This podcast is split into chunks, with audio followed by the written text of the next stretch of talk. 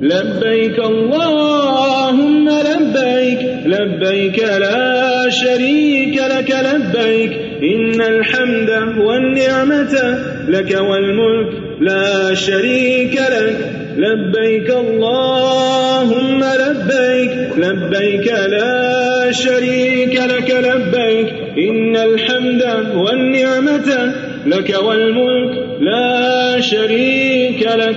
لبيك اللهم لبيك. لبيك لا شريك لك. لبيك إن الحمد والنعمة لك والملك لا شريك لك.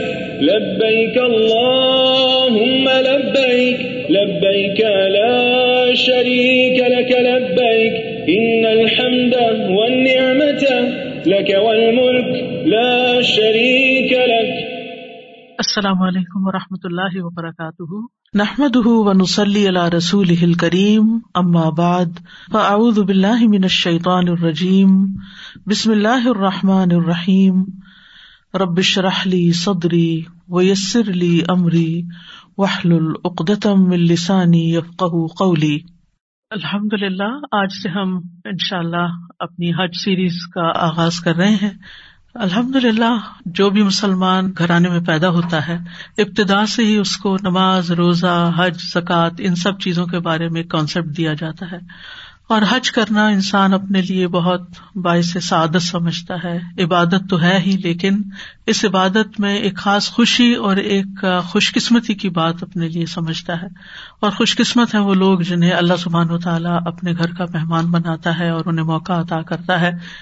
ہر مسلمان کے دل کے اندر ایک تڑپ اور ایک خواہش ضرور ہوتی ہے کہ وہ اپنے رب کے گھر کا دیدار کرے، اپنے رب کے گھر کا طواف کرے اور باقی مناسب ادا کرے۔ ہر مسلمان کے دل کی یہ خواہش اور یہ تمنا ایک بہت جینون تمنا ہوتی ہے اور جو جا سکتے ہیں وہ تو جا سکتے ہیں اور جو نہیں جا سکتے وہ جانے کے لیے ساری زندگی تڑپتے رہتے ہیں تو بہرحال حج کیا ہے، اس کا فلسفہ کیا ہے، اس کے آداب کیا ہے اس کے ریچولس کیا ہیں، اس کے فائدے کیا ہیں، اور خاص طور پر جو لوگ اس سفر پر جا رہے ہوں، ان کو کن چیزوں کا خیال رکھنا چاہیے؟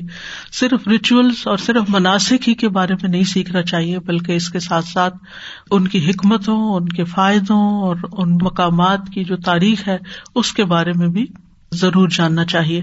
تو آج ہم ان شاء اللہ حج کے تعارف سے بات شروع کریں گے۔ قرآن مجید میں اللہ سبحان تعالیٰ صورت عال عمران میں فرماتے ہیں۔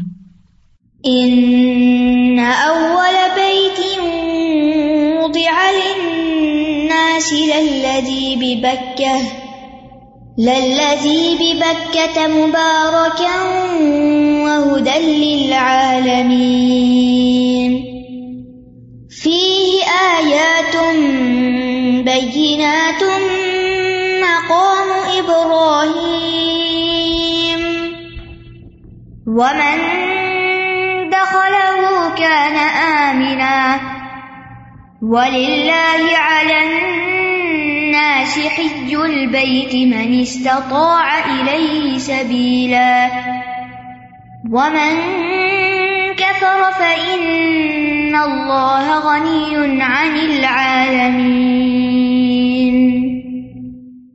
بے شک پہلا گھر جو لوگوں کے لیے مقرر کیا گیا، وہی ہے جو مکہ میں ہے، تمام جہان والوں کے لیے برکت اور ہدایت والا۔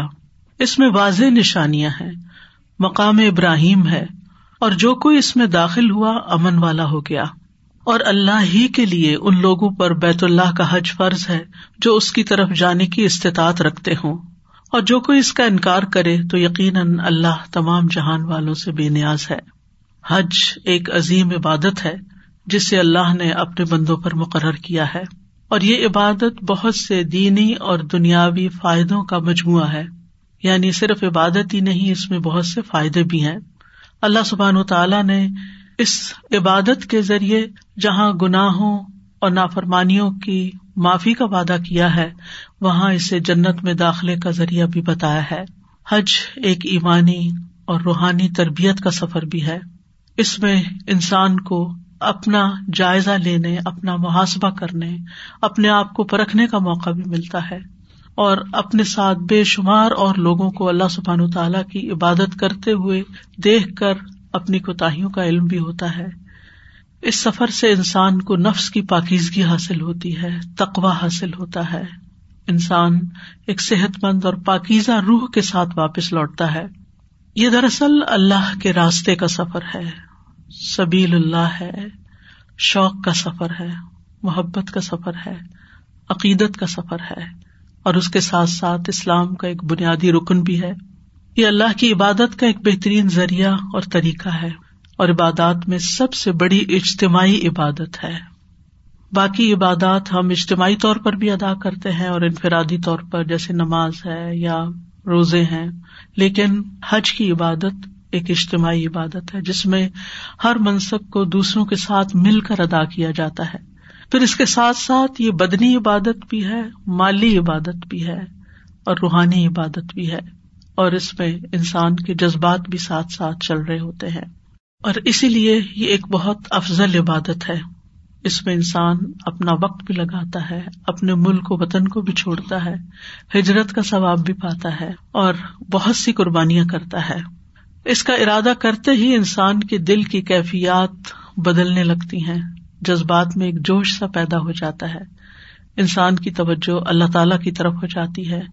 نیکیوں کا شوق بڑھ جاتا ہے، گناہوں کو چھوڑنے کا خیال آ جاتا ہے۔ انسانوں کے ساتھ اپنے ریلیشن شپ بہتر کرنے کی طرف توجہ ہو جاتی ہے اور بہت سی چیزوں کو چھوڑ کر ساری دلچسپیاں اور سارے شوق ایک نقطے پر مرکوز ہو جاتے ہیں۔ ایک دنیا کو چھوڑ کر دوسری دنیا کی طرف روانہ ہونے کا سفر شروع ہو جاتا ہے۔ یہ سفر آخرت کی یاد بھی دلاتا ہے۔ اور پھر اس سے واقعی آخرت کے سفر کا ایک تجربہ بھی ہوتا ہے جو لوگ حج پر جا چکے ہیں، وہ اس چیز کو اچھی طرح محسوس کر سکتے ہیں۔ حج کا آغاز کب ہوا؟ ابن عباس کہتے ہیں کہ رسول اللہ صلی اللہ علیہ وسلم کا گزر وادی ازرق سے ہوا۔ تو آپ نے فرمایا، یہ کون سی وادی ہے؟ صحابہ نے ارض کیا، یہ وادی ازرق ہے۔ آپ نے فرمایا، گویا کہ میں موسا علیہ السلام کو گھاٹی سے اترتا ہوا اور بلند آواز سے تلبیہ کہتے ہوئے دیکھ رہا ہوں۔ اس کے بعد آپ پہاڑ کی چوٹی پر پہنچے تو پوچھا، یہ وادی کون سی ہے؟ صحابہ نے ارض کیا، یہ ہرشا کی چوٹی ہے۔ آپ نے فرمایا، گویا میں یونس علیہ السلام کو موٹی سرخ اونٹنی پر سوار بالوں والا جبا پہنے ہوئے دیکھ رہا ہوں اور ان کی اونٹنی کی نکیل کھجور کی چھال کی ہے اور وہ تلبیہ کہہ رہے ہیں۔ تو اس سے یہ پتا چلتا ہے کہ گزشتہ امبیا جس بھی علاقے کی طرف بھیجے گئے، انہوں نے بیت اللہ کا سفر اختیار کیا۔ قرآن مجید میں خاص طور پر ابراہیم علیہ السلام کے زمانے میں بیت اللہ کی تعمیر اور مناسب کے حج کا ذکر ملتا ہے۔ یعنی اگرچہ اس کا آغاز آدم علیہ السلام کے زمانے سے ہی ہو چکا اور بعد کے امبیا نے بھی حج کیے، لیکن خصوصی طور پر اس معاملے میں ابراہیم علیہ السلام کا تذکرہ ملتا ہے۔ اس گھر کی سب سے پہلی تعمیر فرشتوں کے ہاتھوں ہوئی۔ پھر طوفان نوح کے بعد یہ اپنی جگہ سے مٹ گیا، ختم ہو گیا۔ تو اللہ تعالی کے حکم سے اس گھر کی تعمیر ابراہیم علیہ السلام اور اسماعیل علیہ السلام نے کی اور اس تعمیر کے بعد انہوں نے بہت سی دعائیں بھی مانگی۔ صورت البقرا میں آتا ہے وہ از یرفا ابراہیم القوا من البیتی و اسماعیل ربنا تقبل منا ان کا انت سمی العلیم ربنا وجعلنا مسلمین لک و من ذریتنا امتا مسلمت لک و ارنا مناسکنا و تب علینا ان کا انت التواب الرحیم اور جب ابراہیم اور اسماعیل علیہ السلام اس گھر کی بنیادیں اٹھا رہے تھے یعنی بنیادیں تو موجود تھی بنیادوں کے اوپر تعمیر کر رہے تھے۔ اصلی بنیادوں پر جو اللہ تعالیٰ نے مقرر کر دی تھی جو فرشتوں کے ہاتھوں بنی تھی انہوں نے دعا کی، اے ہمارے رب، ہم سے قبول فرما۔ یقیناً تو سب کی سننے اور جاننے والا ہے۔ یعنی اللہ کا گھر بنانے کے بعد بھی انہیں فکر تھی، اس کی قبولیت کی۔ اس بات کا کوئی غرور نہیں تھا کہ ہم نے اتنا بڑا کام کیا بلکہ اس بات کی فکر تھی کہ اللہ تعالیٰ اس کو قبول فرما لیں اے ہمارے رب، ہم دونوں کو اپنا فرما بردار بنا اور ہماری نسلوں میں سے بھی اپنی فرما بردار امت اٹھا اور ہمیں اپنی عبادت کے طریقے سکھا اور ہمیں معاف فرما، تو بڑا معاف کرنے والا اور رحم کرنے والا ہے۔ جب ابراہیم اور اسماعیل علیہ السلام نے اس گھر کی تعمیر کر لی تو اللہ سبحان و تعالیٰ نے ابراہیم علیہ السلام کو حج کا اعلان کرنے کا حکم دیا۔ صورت الحج میں آتا ہے وہ ادن فنا سے بالحج یا تو کا رجالن و اللہ کل غامر یا تین امن کل فجن عمیق اور لوگوں میں حج کا اعلان کر دو۔ وہ تمہارے پاس پیدل اور دبلے اونٹوں پر ہر دور کی گھاٹی سے آئیں گے۔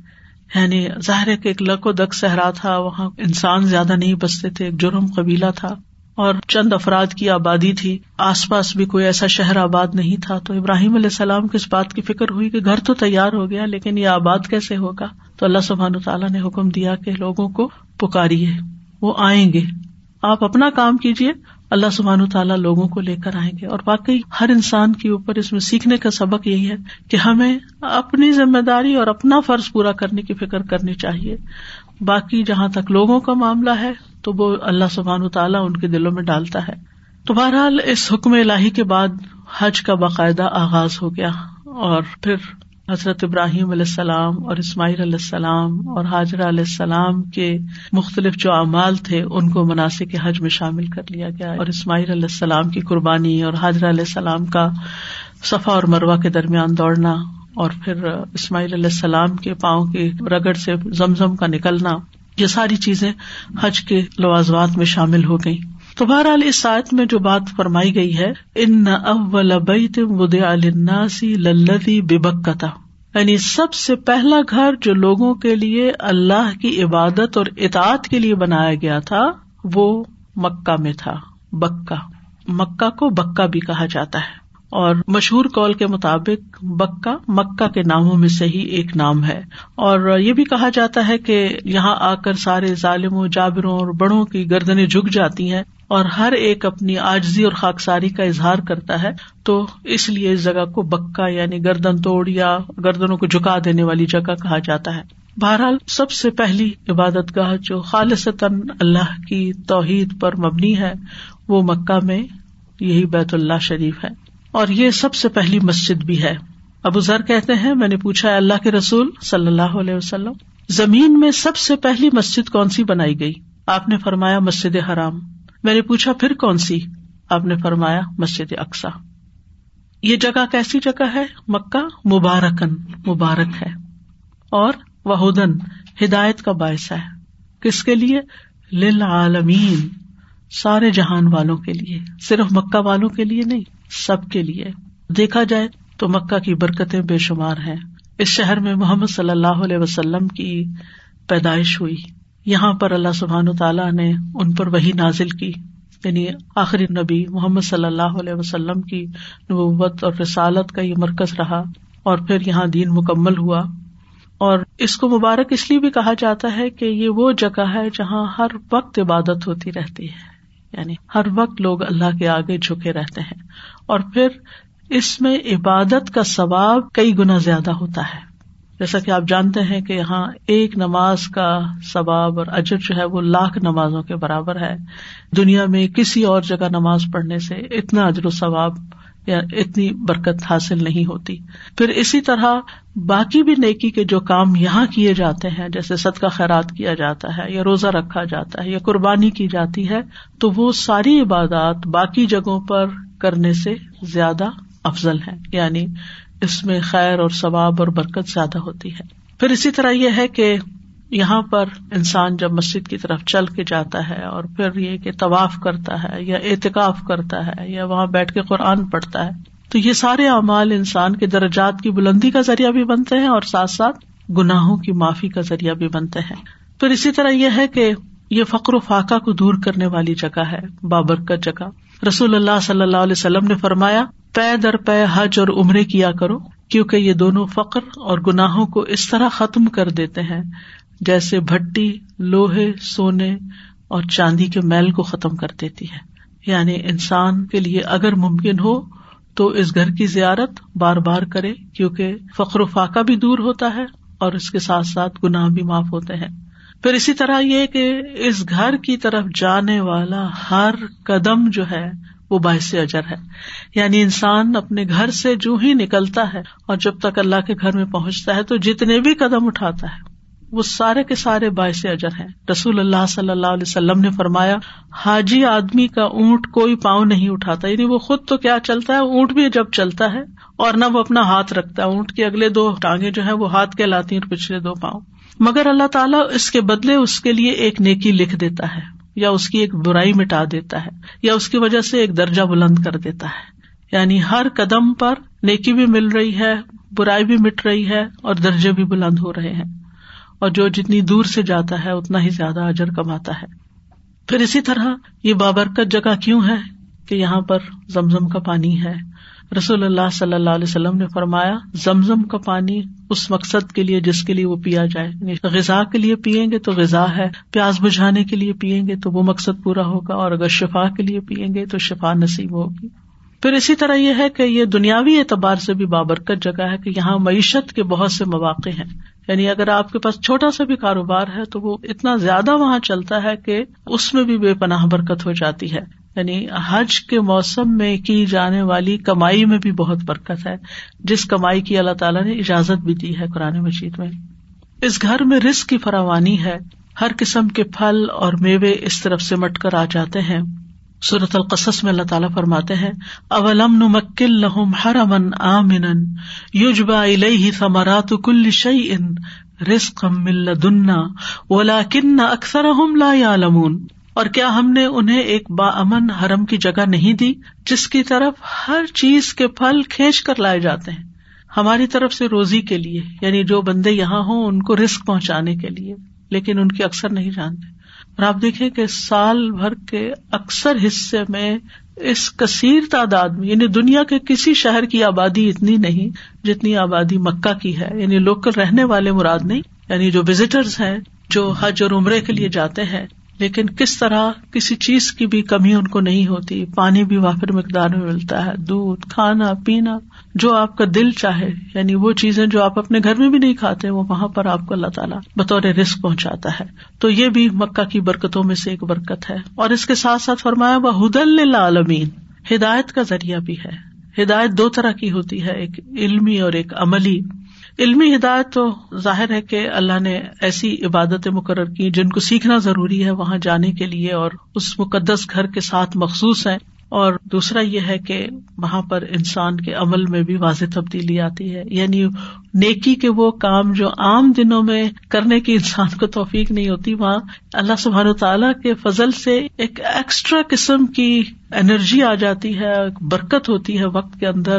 کم نیند کے ساتھ بھی انسان تھکاوٹ محسوس نہیں کرتا اور یہ ساری برکتیں اس گھر کی وجہ سے ہیں اور وہاں پر انسان کو جو اس کے پاس علم ہوتا ہے، اس پر عمل کا شوق بھی ہوتا ہے۔ اور پھر اس وجہ سے بھی کہ ہر طرح کے بہت سے مسلمان اکٹھے ہوتے ہیں۔ یعنی اگر آپ کی رفتار میں کوئی کمی آنے لگتی ہے تو آپ اپنے ساتھ دیکھتے ہیں کہ آپ سے زیادہ عمر کا انسان، آپ سے زیادہ بیمار انسان، آپ سے زیادہ آگے بڑھ کے چلا جا رہا ہے تو آپ اپنے آپ کو کوستے ہیں کہ میں کیوں پیچھے ہوں یا میں کیوں کمی کو تاہی کرنا ہوں اور آپ کی رفتار بھی تیز ہو جاتی ہے۔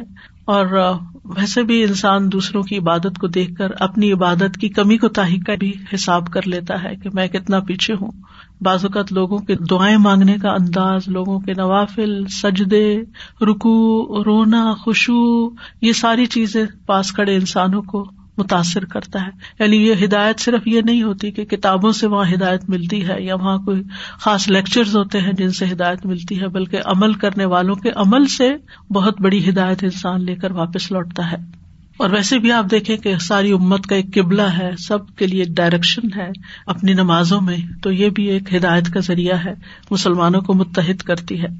اور پھر یہ کہ ہم سب جانتے ہیں کہ حج کا سفر ہو یا عمرے کا سفر ہو، یہ انسان کے ایمان میں اور عمل میں اضافے کا باعث بنتا ہے اور ہدایت میں اضافے کا باعث بنتا ہے۔ بہت سے لوگ وہاں جا کر قرآن مجید کو سمجھنے کا شوق واپس لے کر لوٹتے ہیں۔ جب امام صاحب کو کہ رات کرتے ہوئے روتے ہوئے سنتے ہیں یا دوسرے لوگ جو آس پاس کھڑے ہوتے ہیں، ان کی سسکیاں یا سوبنگ سنتے ہیں، تو انسان سوچتے ہیں کہ یہ لوگ کس بات پہ رو رہے ہیں اور مجھے رونا کیوں نہیں آ رہا اور یہ کیا کہا جا رہا ہے اور کیا پڑھا جا رہا ہے۔ آبیسلی جہاں وہی نازل ہوئی، وہاں انسان اس فضا کو دیکھتا ہے، ان پہاڑوں کو دیکھتا ہے اس زمین کو دیکھتا ہے کہ اللہ سبحان و تعالیٰ نے اس جگہ کو چنا اپنے کلام کو اتارنے کے لیے۔ تو یہ ساری چیزیں انسان کے دل کو نرم کرتی ہیں اور انسان کے دل کے اندر اللہ کی محبت، اس کے دین کی محبت، اس کی کتاب کی محبت، اس کو سیکھنے کی محبت اور اللہ کے رستے پر چلنے کی محبت انسان کے دل میں پیدا ہوتی ہے اور یہ بہت سے لوگوں کے لیے ہدایت کا سبب بنتا ہے۔ اسی لیے میں ہمیشہ لوگوں کو کہتی ہوں کہ اگر بچوں کی طرف سے آپ کو پریشانی ہو کہ وہ دین کی طرف نہیں آ رہے یا دین سے ان کو محبت نہیں، تو کسی بھی طرح ان کو اللہ کے گھر لے جائیں۔ اللہ سبحان و تعالیٰ ان کے دلوں میں دین کی محبت ڈال دے گا۔ کیونکہ وہاں جا کر ایک یقین کی کیفیت میں اضافہ ہوتا ہے کہ واقعی اللہ ہے۔ واقعی اللہ کے رسول ہیں۔ اور یہ دین واقعی اسٹیبلش ہوا تھا یہاں پر۔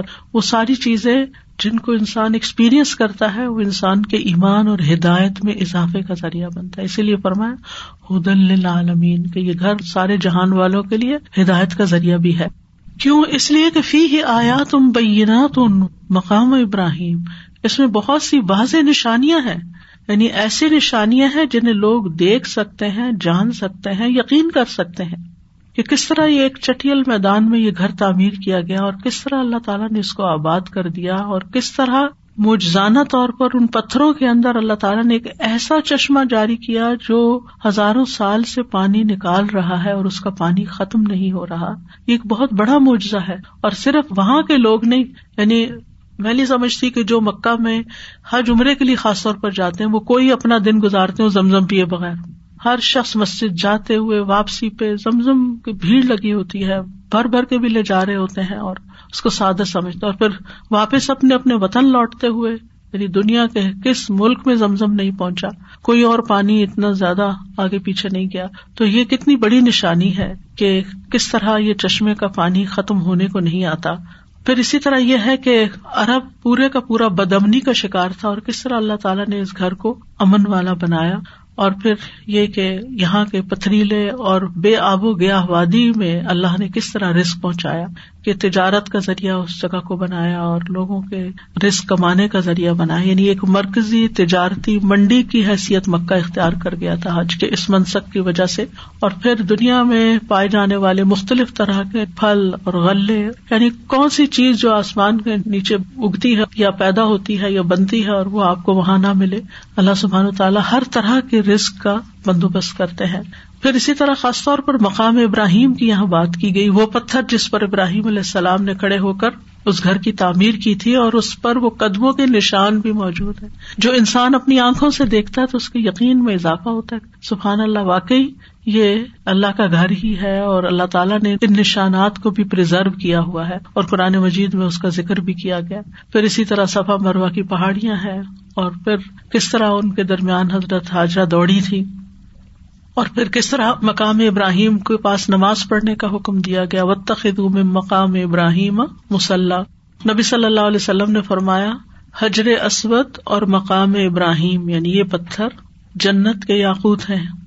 اگر بنی آدم کی خطاؤں اور گناہوں نے اسے نہ چھوا ہوتا، تو مشرق اور مغرب کے درمیان جو کچھ ہے، وہ اسے روشن کر دیتے، اور جو مریض اور معذور اسے چھوتا، اسے شفا دے دی جاتی۔ یعنی یہ دونوں پتھر جنت کے پتھر ہیں، سیاہ کیوں ہوئے ہیں؟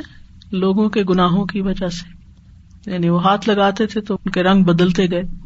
اور اگر یہ سیاہ نہ ہوتے تو جہاں یہ پورے جہان میں روشنی کرتے، وہاں لوگوں کے لیے شفا کا باعث بھی بنتے۔ ہیں پھر فرمایا، ومن دخل ہُو کانا آمنا۔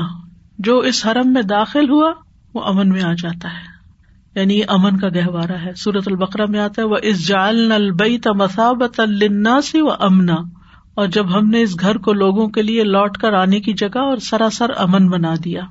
سادی کہتے ہیں، اللہ نے اپنے اس محترم گھر کو لوگوں کے بار بار لوٹنے کی جگہ کرار دی۔ یعنی یہ ہو نہیں سکتا کہ جو ایک دفعہ جائے اس کا دل بھر جائے کہ بس اب آئندہ میں نے کبھی نہیں آنا۔ وہ ہمیشہ یہ دعائیں مانگ کر آتا کہ اللہ تعالیٰ پھر آپ جلد دوبارہ بلائیں کیوں؟ تاکہ وہ اپنے دینی اور دنیاوی فائدوں کو حاصل کرے وہ اس کی طرف بار بار آتے ہیں اور وہاں بار بار جانے کے باوجود ان کا دل نہیں بھرتا۔ امن کی جگہ ایسی کہ جہاں انسانوں کو تو امن ہے ہی، وہاں جنگلی جانوروں اور درختوں تک کو بھی امن حاصل ہے کہ ان کو بھی کوئی نہیں چھیڑ سکتا۔ اہل جاہلیت جو تھے، وہ اس جگہ کا اتنا احترام کرتے تھے کہ اگر حرم کے اندر اپنے باپ کے قاتل کو بھی دیکھ لیتے تو اس سے بدلا نہیں لیتے تھے، اس کو چھوڑ دیتے تھے جب تک کہ وہ اس جگہ سے باہر نہیں آ جاتا تھا۔ تو اسلام کے آنے کی وجہ سے اس جگہ کی حرمت، عظمت اور شرف اور تقریب میں اور زیادہ اضافہ ہو گیا۔ اور پھر یہ ہے کہ دینی اعتبار سے بھی اور دنیاوی اعتبار سے بھی امن والی جگہ ہے۔ امن اس اعتبار سے بھی کہ بظاہر بھی چوری اور ڈاکہ اور ان چیزوں سے یہ جگہ محفوظ ہے اور امن اندر کا انر پیس بھی کہ جب انسان وہاں پہنچ جاتا ہے تو ایک خاص قسم کا سکون اور ایک اطمینان نصیب ہوتا ہے جو کہ دوسری جگہوں پر جانے سے ایسی بے فکری اور استغنا انسان کو حاصل نہیں ہوتا اور پھر اللہ تعالیٰ نے قیامت تک اس جگہ کو حرمت والی جگہ بنا دیا ہے۔ ابن عباس کہتے کہ رسول اللہ صلی اللہ علیہ وسلم نے فتح مکہ کے دن فرمایا، اب مکہ سے ہجرت نہیں رہی، البتہ جہاد اور اس کی نیت باقی ہے۔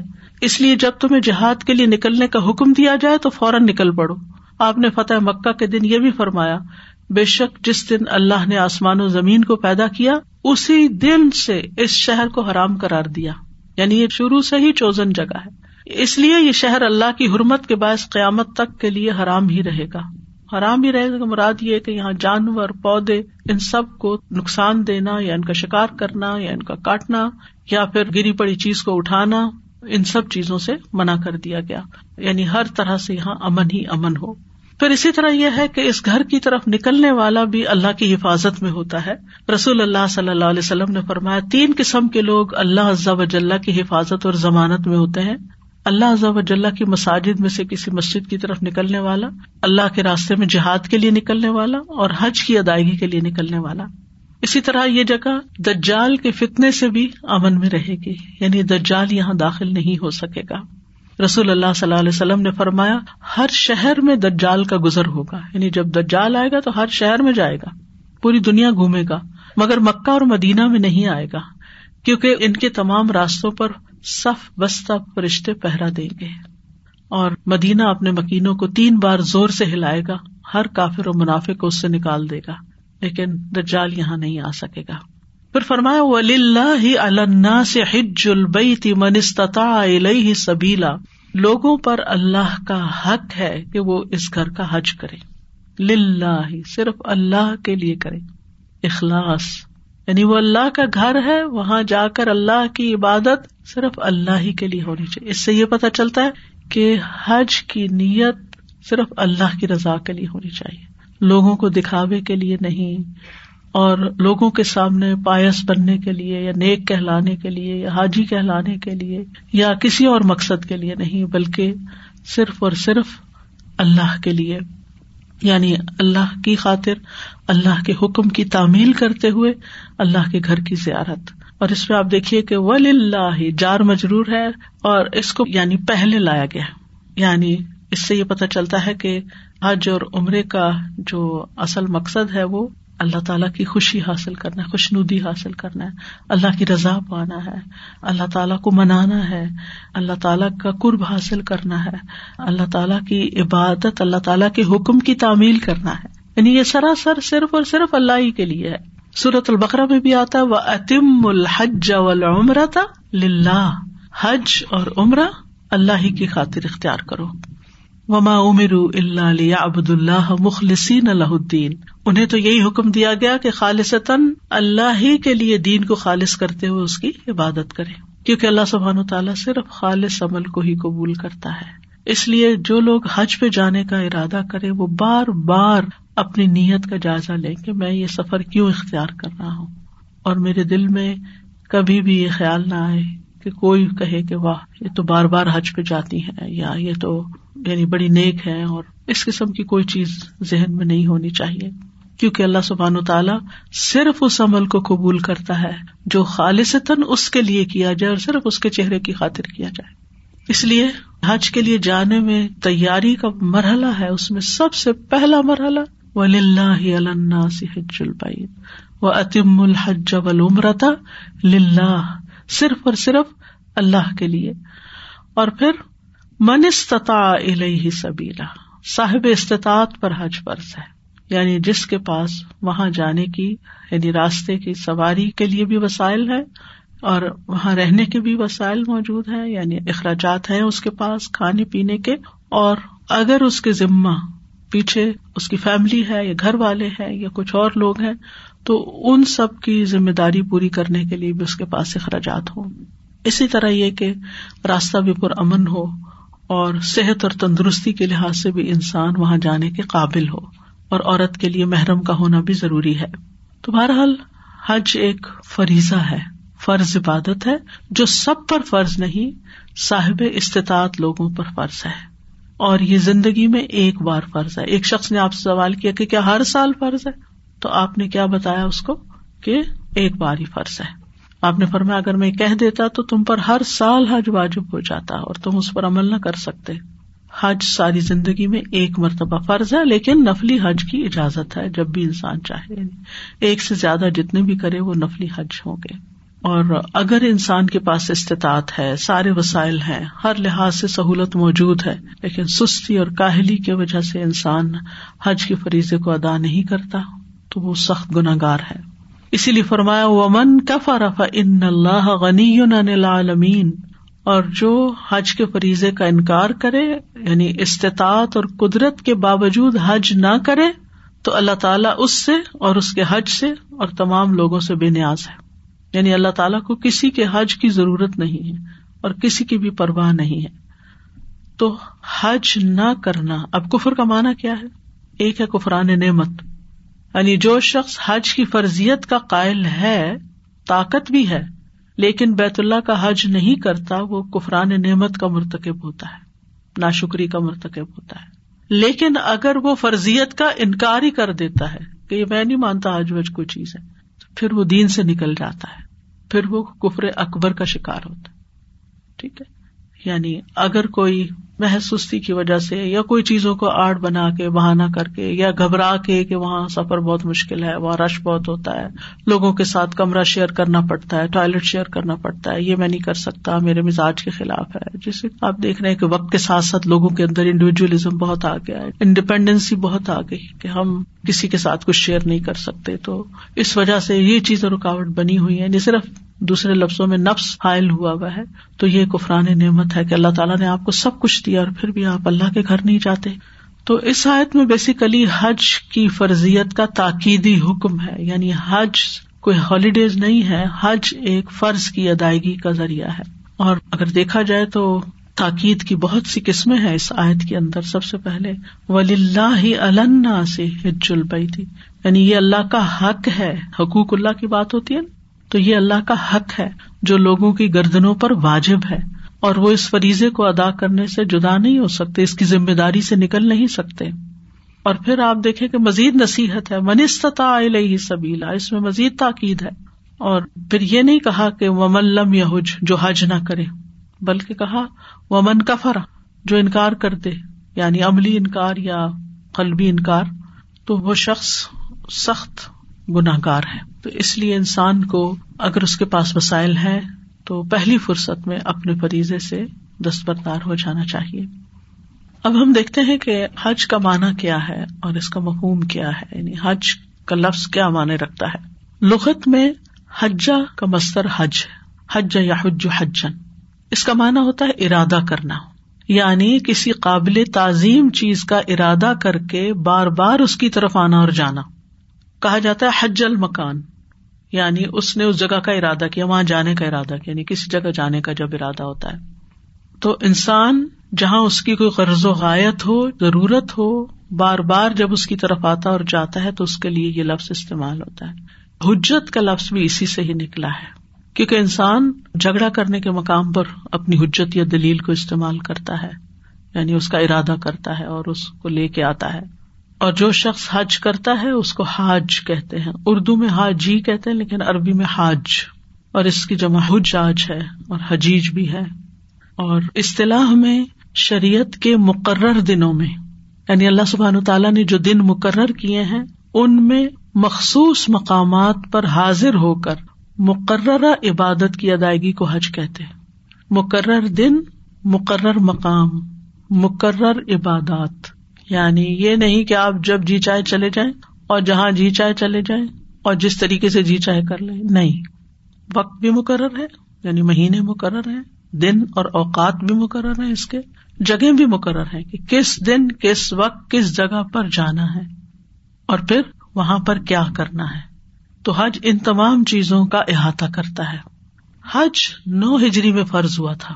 اگرچہ دور جاہلیت میں بھی حج ہوتا تھا اور بعد میں بھی لوگ حج کرتے رہے۔ لیکن باقاعدہ اسلامی طور پر نو ہجری میں حج فرض ہوا۔ اس سال نو ہجری کو رسول اللہ صلی اللہ علیہ وسلم نے ابو بکر رضی اللہ عنہ کی قیادت میں حج کا قافلہ روانہ کیا تھا۔ اور اس میں فرمایا تھا کہ آج کے بعد کوئی ننگا حج نہیں کرے گا، کیونکہ دور جاہلیت میں بہت سی تبدیلیاں کر لی گئی تھی حج کے طریقے میں۔ اور اسی طرح یہ اعلان بھی کیا گیا تھا کہ آئندہ سال کوئی مشرق حج کرنے نہیں آئے گا۔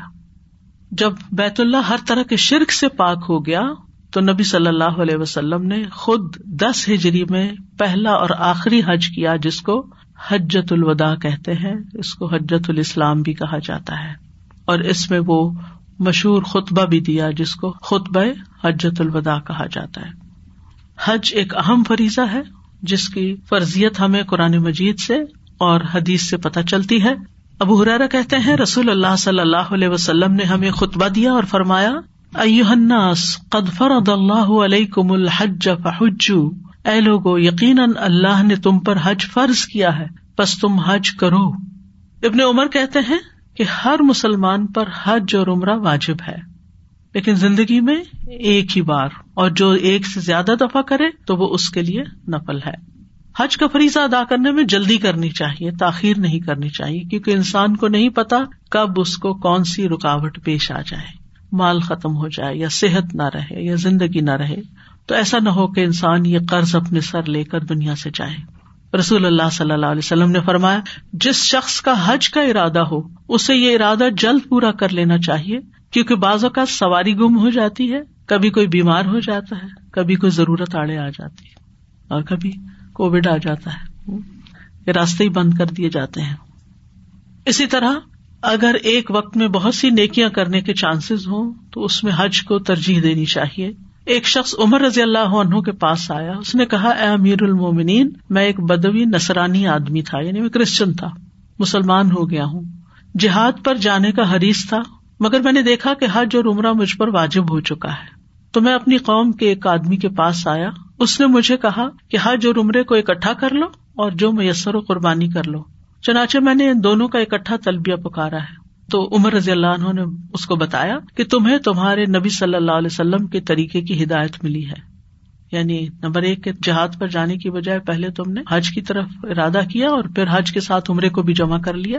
اور پھر یہ کہ قربانی بھی، چونکہ حج کے مناسب میں سے ایک ہے۔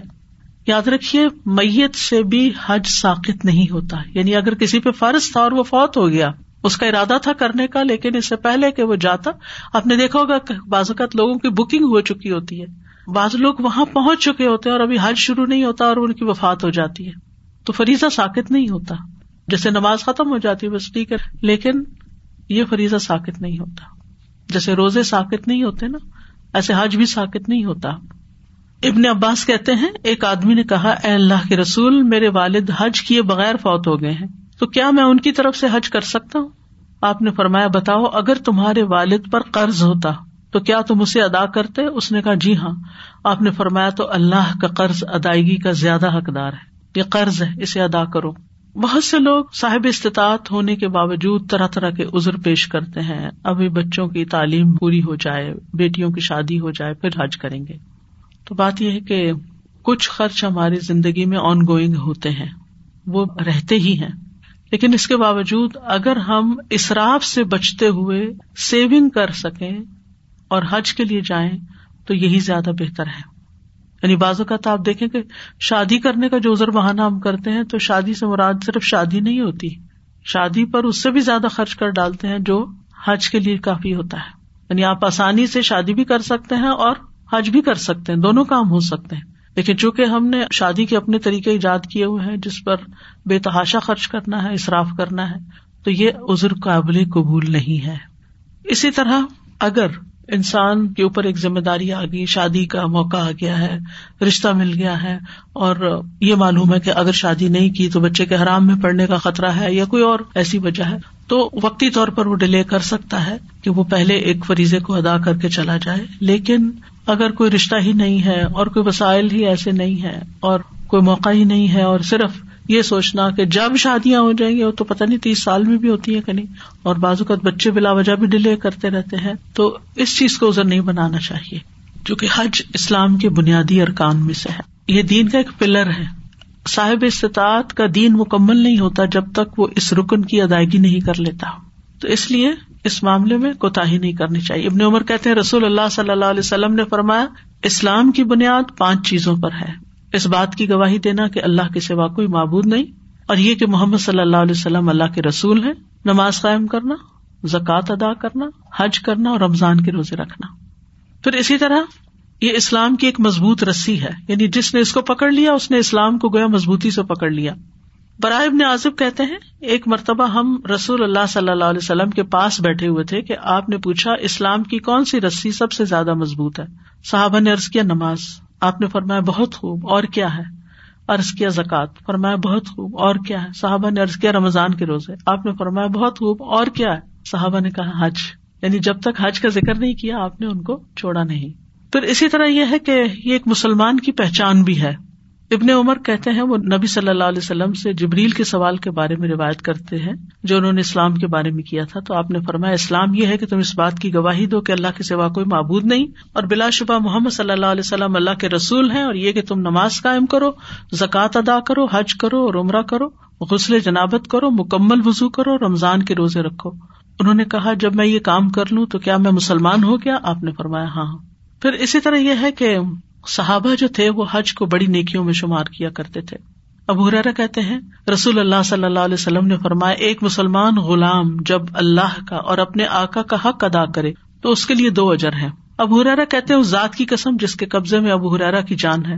اگر جہاد فی سبیل اللہ حج اور اپنی ماں کے ساتھ حسن سلوک آڑے نہ آئے، تو میں اس بات کو پسند کرتا کہ مجھے موت آئے، اس حال میں کہ میں غلام ہوں، کیونکہ اس کے لیے دگنا اجر ہے فرض ادا کرنے کا۔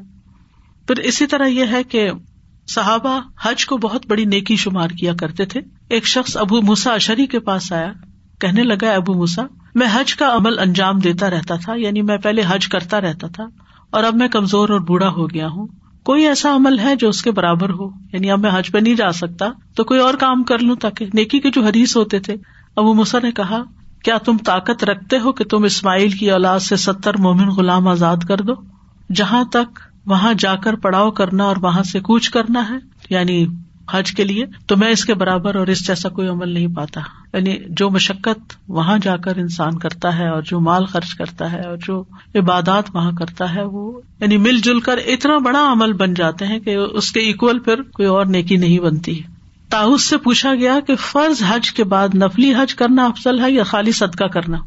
انہوں نے کہا، مکہ میں جا کر پڑاؤ کرنا۔ پھر کوچ کرنا، راتوں کو جاگنا، مشقت اٹھانا، بیت اللہ کا طواف کرنا، اس کے پاس نماز پڑھنا ارفا میں وقوف کرنا، کنکریاں مارنا، اور کہاں کوئی اور عمل؟ یعنی اس جیسا عمل تو نہیں ہو سکتا۔ یہ سب کچھ تو وہی ہوتا ہے۔ اور ان میں سے ایک ایک جو ہے وہ بہت ادر کا باعث ہے۔ عبداللہ بن مسعد کہتے ہیں کہ دو عبادات ایسی ہیں کہ میں چاہتا ہوں کہ ہر بندے کو اس میں سے نصیب حاصل ہو۔ حالت کا پراگندہ ہونا اور سفر کو اختیار کرنا۔ یعنی انسان اللہ کے راستے میں تکلیف اٹھائے، مشقت اٹھائے۔ وہ کہتے ہیں، اسود نے حج اور عمرہ کا اسی مرتبہ سفر کیا۔ اسود بن یزید روایت کر رہے ہیں۔ عبد الرحمان بن اسود نے ساٹھ مرتبہ سفر حج کیا۔ ابن شوزب کہتے ہیں، میں مکہ میں ایک سو چھ ہجری کو تاؤس کے جنازے میں حاضر ہوا تو میں نے لوگوں کو کہتے ہوئے سنا کیا ابو عبد الرحمان یعنی تاؤس کی کنیت ہے۔ اللہ آپ پر رحم فرمایا آپ نے چالیس حج کیے۔ یعنی تاؤس کے بارے میں بات ہو رہی ہے۔ یعنی بہت سے لوگ ایسے ہیں جن کے بارے میں آتا ہے کہ انہوں نے چالیس چالیس حج کیے، ہر سال حج کرتے ان میں سے سعید بن مسیم ہے اطاب بن نبی ربا ہے ایوب سختیانی ہے ہمام بن نافع ہے اور ان کے علاوہ بھی بہت سے لوگ ہیں۔ اسی طرح یہ جو کاری سعود شریم ہے ان کے بارے میں آتا ہے کہ ہر سال پیدل چلے جاتے ہیں حج کے لیے۔ تو مکہ سے نکلنا آسان ہوتا ہے اور بہت سے لوگ چونکہ جا رہے ہوتے ہیں تو واک کرنا بھی اتنا مشکل نہیں لگتا اور جن لوگوں کو ویسے بھی عادت ہو ان علاقوں میں چلنے کی اور گرمی سہنے کی، ان کے لیے اور بھی آسان ہوتا ہے۔ تو بہرحال یہ اپنے اپنے شوق کی بات ہے۔ بہت سے لوگ اپنے پیسے جمع کر کے تو دنیا کے مختلف حصوں میں سیر کرنے چلے جاتے ہیں بیچز پہ چلے جاتے ہیں، کئی اور ریزورٹس پہ چلے جاتے ہیں، لیکن اللہ کے گھر نہیں جاتے۔ جبکہ اللہ کا گھر اس کا زیادہ مستحق ہے کہ انسان وہاں پر خود بھی جائے اور بچوں کو بھی لے جائے اور اپنے کمزور ہوتے ہوئے ایمان کو مزید طاقتور بنائے۔ سر، ایک کوشچن یہ پوچھنا تھا کہ جیسے دو آپ نے بتا نا، کفر اصغر یعنی سستی کی وجہ سے، اور ایک تھا کہ جو حج کا سرے سے انکار کر دے۔ تو اس میں جیسے کچھ ریزنز آپ نے بتائی کہ اگر جیسے لوگ کہتے ہیں کہ انڈیویجلزم اور اس طرح کی چیزیں، اب اگر کوئی ایسا ریزن ہو، جیسے کوئی بچے کہتے ہیں کہ جی اپنی ایجوکیشن کی وجہ سے مطلب کوئی مس ہو جائے گا ہم دو چھٹیاں زیادہ کر لیں گے اور اس وجہ سے وہ نہیں جائیں تو وہ کیا؟ بچوں پہ تو عام طور پہ فرض بھی نہیں ہوتا کیونکہ وہ خود کماتے نہیں ہے یعنی والدین پہ لازم نہیں ہے کہ وہ بچوں کو حج کرائیں۔ ٹھیک ہے نا؟ بچے جب اپنا خود کمائیں جی۔ تو پھر ان پہ فرض ہے اور اگر پھر وہ نہ جائیں تو پھر گناگار ہوں گے۔ جہاں تک ان کی پڑھائی کا تعلق ہے پڑھ رہے ہیں اب سال مس نہیں کر سکتے۔ چھٹیوں میں اگر حج آ جائے تو اور بات ہے تو اگر والدین ان کو اپنی طرف سے گفٹ کر رہے ہیں تو وہ ٹھیک ہے چلے جائیں۔ لیکن یہ ہے کہ اگر وہ نہیں جاتے تو کفران نعمت نہیں ہے۔ اور سر جی کا اور کوشچن تھا کہ جیسے آپ نے کہا نا کہ جس انسان کا مطلب کسی کی طرف سے ہم حج جیسے کر سکتے ہیں، جیسے حج بدل جیسے کہہ دیں اگر کسی کوئی ایسا جیسے رشتہ دار ہو جس کی کوئی اپنی انٹینشن نہ ہو حج کرنے کی، تو اس کے لیے ہم پھر کر سکتے ہیں کہ نہیں کر سکتے؟ زبردستی والی بات ہے۔ آپ کو ثواب ہو جائے گا۔ جس کی انٹینشن ہی نہیں، کیونکہ آپ دیکھیں، پہلی چیز جہاں حج کی فرضیت کا ذکر ہوا ہے ولی اللہ اللہ سے تو اللہ کی خاطر، اللہ کی رضا، اللہ کے حکم کے اوپر عمل کرتے ہوئے، اللہ کا حق ادا کرتے ہوئے جو یہ کرے گا، وہ اصل حج کر رہے تو جب تک وہ شامل نہ ہو، تو اس وقت تک حج ادا نہیں ہوتا۔ اگر کوئی شخص بغیر نیت کیسے گھومنے پھرنے چلا جائے کہ میں دیکھ کے آتا ہوں وہاں کیا ہوتا ہے، وہ ساری جگہوں پہ پھر کے آئے، حج نہیں ہوگا اس کا۔ یعنی اس کا فریضہ ادا نہیں ہوگا جس کی اپنی کوئی انٹینشن ہی نہیں۔ جی۔ السلام علیکم استاذہ جی۔ کچھ لوگوں کو یہ سنا کہتے ہوئے کہ اگر رمضان میں ہم نے عمرہ کر لیا تو اس کا مطلب ہے کہ حج کا ثواب ہے۔ ثواب تو ثواب حج کا ہے لیکن حج ادا نہیں ہوا۔ جی، فرض ادا نہیں ہوا۔ رمضان میں عمرہ نبی صلی اللہ علیہ وسلم کے ساتھ حج کرنے کے برابر ہے لیکن اس کا یہ مطلب نہیں کہ آپ کا حج ادا ہو گیا۔ تھا اگر کسی نے بڑے پیسے جمع کر کے حج کے لیے تیاری کی تھی سب کچھ ہوا لیکن وہ کسی وجہ سے رک گیا وہ پیسہ بھی کہیں ختم ہو گیا کیونکہ پیسے جب جمع کرا دیتے ہیں تو وہ آدھے واپس کرتے ہیں آدھے نہیں کرتے۔ تو پھر دوبارہ اس کے لیے پیسہ جمع کیا جا سکتا یا اس کو دیا جا سکتا ہے گفٹ یا وہ کیسے جائے؟ کیونکہ ان کے حالات ایسے نہیں کہ ہاں، دوسرے لوگ اس کی مدد کر سکتے ہیں۔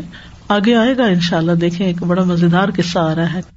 استاد جی دو چیزیں دل کو بہت اثر کی، ایک تو جیسے آپ نے شروع میں فرمایا نا کہ اللہ سب تعالیٰ نے حکم دیا کہ آپ بلائیں، لوگ آئیں گے۔ ان کو لگ رہا تھا کہ تو ویران ہے، کون آئے گا؟ تو ایسی جب ہم کوئی کورسز وغیرہ یہاں پہ اسٹارٹ کرتے ہیں تو ہم اتنے ڈبل مائنڈیڈ ہوتے ہیں۔ پتہ نہیں ہمیں کرنا چاہیے اسٹارٹ کہ نہیں، کیا آئے گا کہ نہیں آئے گا۔ تو وہ اتنی اچھی بات کو لگی کہ آپ شروع کریں، آپ اپنا کام کریں، باقی ان شاء اللہ اللہ تعالیٰ کی مدد ہو جائے گی۔ حج کی فضیلت کے بارے میں کئی ایک احادیث بھی ہیں۔ ابو حرار رضی اللہ عنہ سے مروی ہے کہ رسول اللہ صلی اللہ علیہ وسلم سے سوال کیا گیا، کون سا عمل سب سے افضل ہے؟ آپ نے فرمایا، اللہ اور اس کے رسول پر ایمان لانا۔ پوچھا گیا، اس کے بعد؟ آپ نے فرمایا، اللہ کی راہ میں جہاد کرنا۔ پوچھا گیا، اس کے بعد؟ آپ نے فرمایا، حج مقبول۔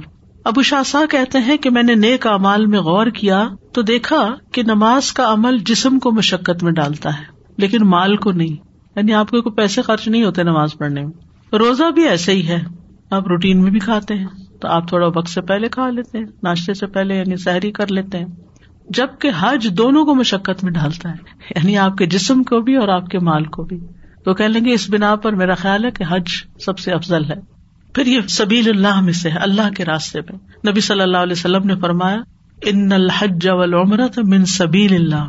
بے شک حج اور عمرہ اللہ کے راستے میں سے ہے ایک اور روایت میں آتا ہے نبی صلی اللہ علیہ وسلم نے فرمایا، اللہ کے راستے میں غازی اور حج اور عمرہ کرنے والے اللہ کے وفد ہیں یعنی اللہ کے مہمان ہیں۔ اللہ نے ان کو بلایا، انہوں نے اللہ کے حکم کی تعمیل کی، انہوں نے اللہ سے مانگا تو اللہ نے ان کو عطا کیا۔ یعنی وہ اللہ کے کہنے پہ آئے ہیں اور اللہ سبحان و تعالیٰ پھر ان کی دعائیں بھی سنتے ہیں۔ حج کرنے والے کی دعائیں قبول ہوتی ہیں۔ رسول اللہ صلی اللہ علیہ وسلم نے فرمایا، حج کرنے والے اور عمرہ کرنے والے اللہ کے وفد ہیں۔ اگر وہ اس سے دعا مانگے تو اللہ ان کی دعا قبول فرمائے گا۔ اور اگر وہ اس سے بخش طلب کرے تو اللہ تعالیٰ ان کو بخش دے گا۔ یعنی اگر اللہ سے معافی مانگتے ہیں، گناہوں کی بخش طلب کرتے ہیں تو اللہ تعالیٰ ان کو معاف فرما دیتا ہے۔ حدیث میں آتا ہے وہ ان الحج یہ کا نہ قبل حج گزشتہ سارے گناہوں کو مٹا دیتا ہے۔ انسان حج کر کے ایسے لوٹتا ہے جیسے ماں کے پیٹ سے بچہ جنم لیتا ہے اور بے گناہ ہوتا ہے۔ لیکن اس کے لیے شرط ہے کہ وہاں کوئی بےحدا یا گناہ کی بات نہ کرے۔ حاجی کو معاف کرنا اللہ کے ذمہ ہے۔ پہ در پہ حج کرنا فخر اور محتاجی کو دور کرتا ہے۔ ینفیان الفقر کا لفظ آتا ہے۔ یعنی انسان وہاں جاتا ہے، اپنے رسک میں اضافے کی دعائیں کرتا ہے۔ تو اللہ سبحان تعالیٰ اس کی دعائیں قبول کرتا ہے، اس کے مال میں رسک میں اضافہ فرما دیتا ہے۔ یا یہ ہے کہ اس کے جو فکر و فاقہ یا محتاجی محتاجی مال کی بھی ہوتی ہے اور اس کے علاوہ بھی کچھ چیزوں کی انسان کی ضروریات ہوتی ہیں زندگی میں، وہ دعائیں بھی قبول ہوتی ہیں تو اللہ تعالیٰ اس کے دل کو ایک استغنا عطا کرتا ہے۔ پھر اسی طرح یہ ہے کہ انسان کے بہت سے بوجھ اس سے ہلکے ہو جاتے ہیں۔ جب انسان وہاں جا کر دعائیں کرتے ہوئے اپنے معاملات اللہ تعالیٰ کے سپرد کرتا ہے۔ ابو غالب کہتے ہیں، مجھے ابن عباس نے کہا، ہمیشہ اس بیت اللہ کی طرف آنا جانا رکھو۔ یعنی آتے جاتے رہو۔ بس اگر تم ہمیشہ اس گھر کی طرف آتے جاتے رہو گے تو تم اللہ کو اس حال میں ملو گے کہ تم پر بوجھ کم ہوگا یعنی گناہوں کا بوجھ کم ہوگا۔ یعنی وہاں جانے کی وجہ سے گنا مٹتے رہیں گے۔ اسی طرح کمزور لوگوں، بوڑھوں اور عورتوں کا جہاد ہے یہ حج۔ رسول اللہ صلی اللہ علیہ وسلم نے فرمایا، بچے، بوڑھے، کمزور اور عورت کا جہاد حج اور عمرہ کرنا ہے۔ حضرت عاشر نے رسول اللہ صلی اللہ علیہ وسلم سے سوال کیا، یا رسول اللہ، کیا عورتوں پر جہاد فرض ہے؟ آپ نے فرمایا، عورتوں کا جہاد حج اور عمرہ ہے۔ ایک اور روایت میں ہے وہ کہتی ہے میں نے کہا، اللہ کے رسول، کیا عورتوں پر بھی جہاد فرض ہے؟ آپ نے فرمایا ہاں ان پر ایسا جہاد فرض ہے جس میں جنگ نہیں ہوتی، وہ حج اور عمرہ ہے۔ اسی طرح اس فریضے کی ادائیگی میں جو انسان کو راستے میں کوئی تکلیف پہنچ جاتی ہے، کوئی بیماری لگ جاتی ہے، کوئی نشان لگ جاتا ہے، تو ان کی بھی بڑی فضیلت ہے۔ نبی صلی اللہ علیہ وسلم نے فرمایا، اللہ کے نزدیک دو قطروں اور دو نشانوں سے زیادہ محبوب کوئی چیز نہیں۔ ایک تو اللہ کے خوف سے بہا ہوا آنسو کا قطرہ اور دوسرا خون کا قطرہ جو اللہ کی راہ میں بہایا گیا۔ ہو اور دو نشانوں میں سے ایک نشان تو وہ ہے جو اللہ کی راہ میں لگے اور دوسرا نشان وہ ہے جو اللہ کی طرف سے فرض کی ہوئی چیزوں میں سے کسی فرض کی ادائیگی میں لگے۔ جیسے بعض لوگوں کے ماتھے پہ نشان پڑ جاتا ہے عبادت کی وجہ سے۔ بعض لوگوں کے ٹخنوں کے پاس نشان پڑ جاتا ہے، پاؤں پہ نماز کے اندر بچھا کے بیٹھنے کی وجہ سے۔ یا اسی طرح اگر اس سفر میں آپ کو کوئی چوٹ لگ گئی ہے، یا کوئی اور نشان لگ گیا ہے، تو یہ اللہ کے راستے میں لگنے والا نشان ہے۔ اللہ کے راستے میں لگنے والی کوئی تکلیف ہے، تو یہ بھی اللہ تعالیٰ کو بڑی محبوب ہے۔ پھر اسی طرح حج کے لیے جو قافلے نکلتے ہیں، ان کی اپنی ایک فضیلت ہے۔ عمر بن خطاب ایک بار نکلے، آپ نے ایک قافلہ دیکھا، پوچھا یہ قافلے والے کون ہیں؟ یہ کہاں جا رہے ہیں؟ ان لوگوں نے کہا، ہم حج کے لیے جا رہے ہیں۔ تو حضرت عمر نے کہا کہ حج کے علاوہ کسی اور مقصد نے تو تم لوگوں کو متحرک نہیں کیا؟ آپ نے تین مرتبہ یہ بات پوچھی۔ انہوں نے کہا، نہیں۔ عمر بن خطاب کہتے ہیں، اگر یہ قافلے والے جان لیں کہ وہ اپنی سواریاں کس ہستی کے در پہ بٹھا رہے ہیں یعنی کہاں جا رہے ہیں، تو ان کی آنکھیں ٹھنڈی ہو جائیں۔ اس فضیلت کو حاصل کرنے کے بعد جو بخش کے بعد ان کو ملنی ہے۔ یعنی اللہ کے گھر جا کر جو ان کی بخش ہونی ہے، اگر ان کو پتا چل جائے، وہ نظر آ جائے، تو اس سے بڑھ کر ان کے لیے خوشی کی کوئی بات نہ ہو۔ کسم ہے اس ذات کی جس کے ہاتھ میں عمر کی جان ہے۔ اونٹنی اپنا تلوا نہیں اٹھاتی اور نہ رکھتی ہے، مگر اللہ اس پر سوار حاجی کا ایک درجہ بلند کر دیتا ہے۔ اس کا ایک گناہ گرا دیتا ہے۔ اس سواری کے پاؤں اٹھانے یا رکھنے کی وجہ سے ایک نیکی لکھی جاتی ہے۔ بیٹھا وہ اٹھنی پر ہے اور وہ چل رہی ہے۔ گناہ بیٹھنے والے کے مٹ رہے ہیں۔ درجے اس کے بلند ہو رہے ہیں۔ اسی طرح جو لوگ جہاز پہ جاتے ہیں جہاز اٹھتا ہے، کہاں تک؟ میلوں اوپر جاتا ہے اور اسی طرح نیچے اترتا ہے اور پھر گاڑیوں پہ سواری کرتے ہیں اور ایک ایک قدم وہ چل رہی ہوتی ہیں ساری چیزیں اور پیدل بھی۔ یعنی ممکن ہی نہیں کہ حج میں انسان پیدل نہ چلے۔ کچھ نہ کچھ، کہیں نہ کہیں اس کو چلنا ہی پڑتا ہے۔ پھر اسی طرح اگر کوئی حج کی نیت سے نکلتا ہے اور اس کی وفات ہو جاتی ہے، تو اس کے لیے قیامت کے دن تک حج کرنے والے کا ثواب لکھ دیا جاتا ہے۔ آپ نے فرمایا، جو شخص حج کے ارادے سے نکلے اور اس میں موت آ جائے، تو اللہ تعالیٰ اس کے لیے قیامت کے دن تک حج کرنے والے کا ثواب لکھ دیتا ہے۔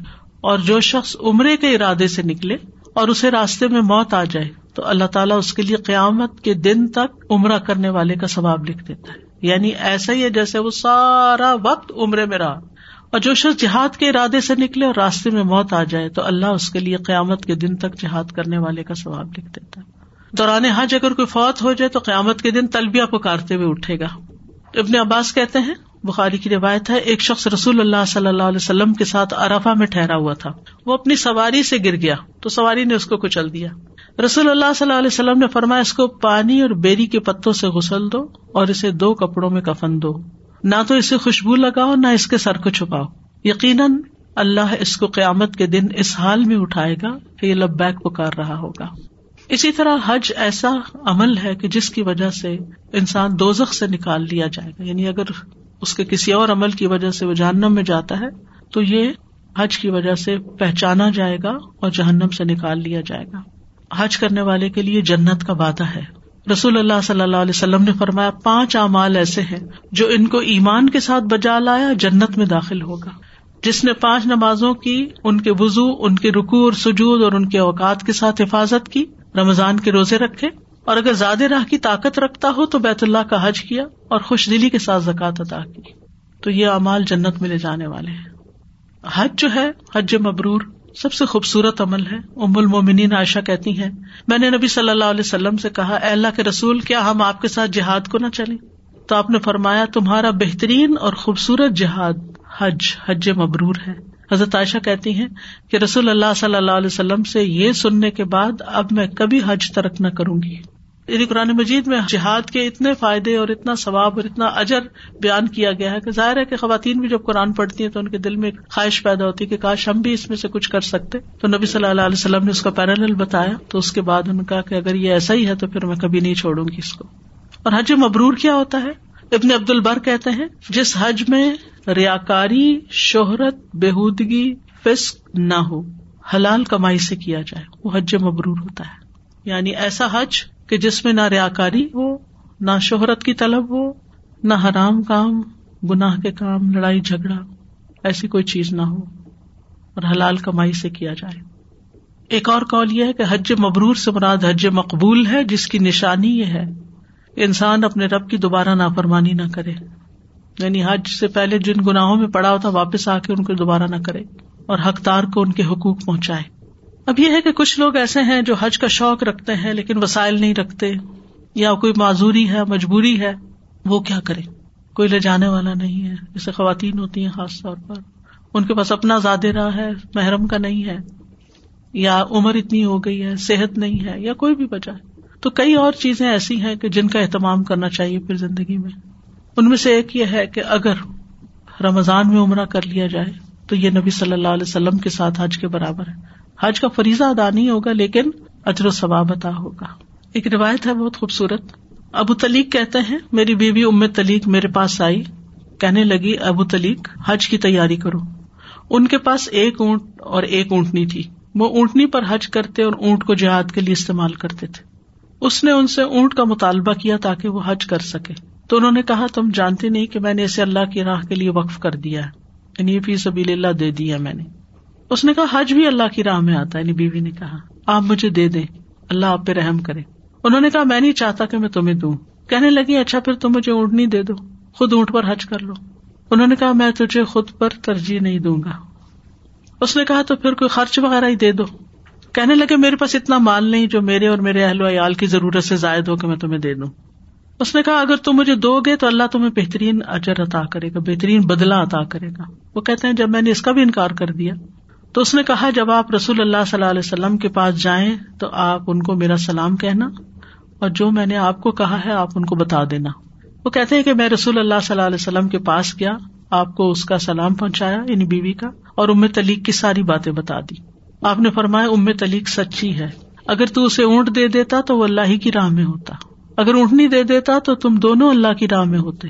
اگر تم اسے کوئی خرچ دیتے تو اللہ تمہیں بہترین بدل عطا کرتا۔ یعنی ایون انسان اگر اپنی بیوی کو یا ماں اپنے بیٹے کو یا کسی بہن کو یا کسی کا خرچ کم ہو گیا ہے، اس کو بھی اگر انسان اس معاملے میں سپورٹ کرتا ہے تو اللہ تعالیٰ بہترین بدل عطا کرتا ہے۔ یعنی دنیا میں وہ مال کم نہیں ہوتا، اللہ تعالیٰ لوٹا دیتا ہے اور آخرت کا اجر تو ہے ہی۔ میں نے کہا، اللہ کے رسول وہ آپ سے یہ سوال کر رہی تھی کہ کون سا عمل آپ کے ساتھ حج کرنے کے برابر ہے؟ یعنی نبی صلی اللہ علیہ وسلم کے ساتھ۔ آپ نے فرمایا، رمضان میں عمرہ کرنا۔ یعنی آپ نے تو ایک ہی دفعہ حج کیا تھا، تو پھر اب دوبارہ تو موقع ایسا آ نہیں سکتا تھا، اس کے بعد حج کے دو مہینے کے بعد آپ کی وفات ہو گئی تھی۔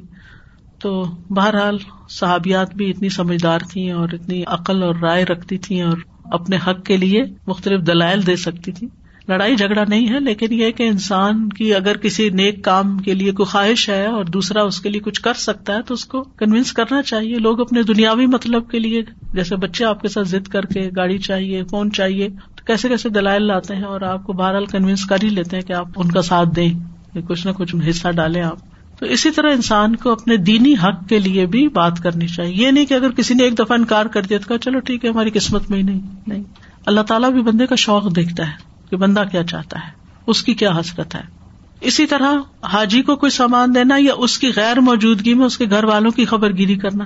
زید بن خالد جوہنی کہتے ہیں کہ رسول اللہ صلی اللہ علیہ وسلم نے فرمایا، جس نے غازی یا حاجی کو سامان مہیا کیا یا اس کی غیر موجودگی میں اس کے اہل و عیال کی خبر گیری کرتا رہا یا روزہ دار کو روزہ افطار کرایا، تو اس کے لیے بھی انہیں کے برابر ثواب ہوگا۔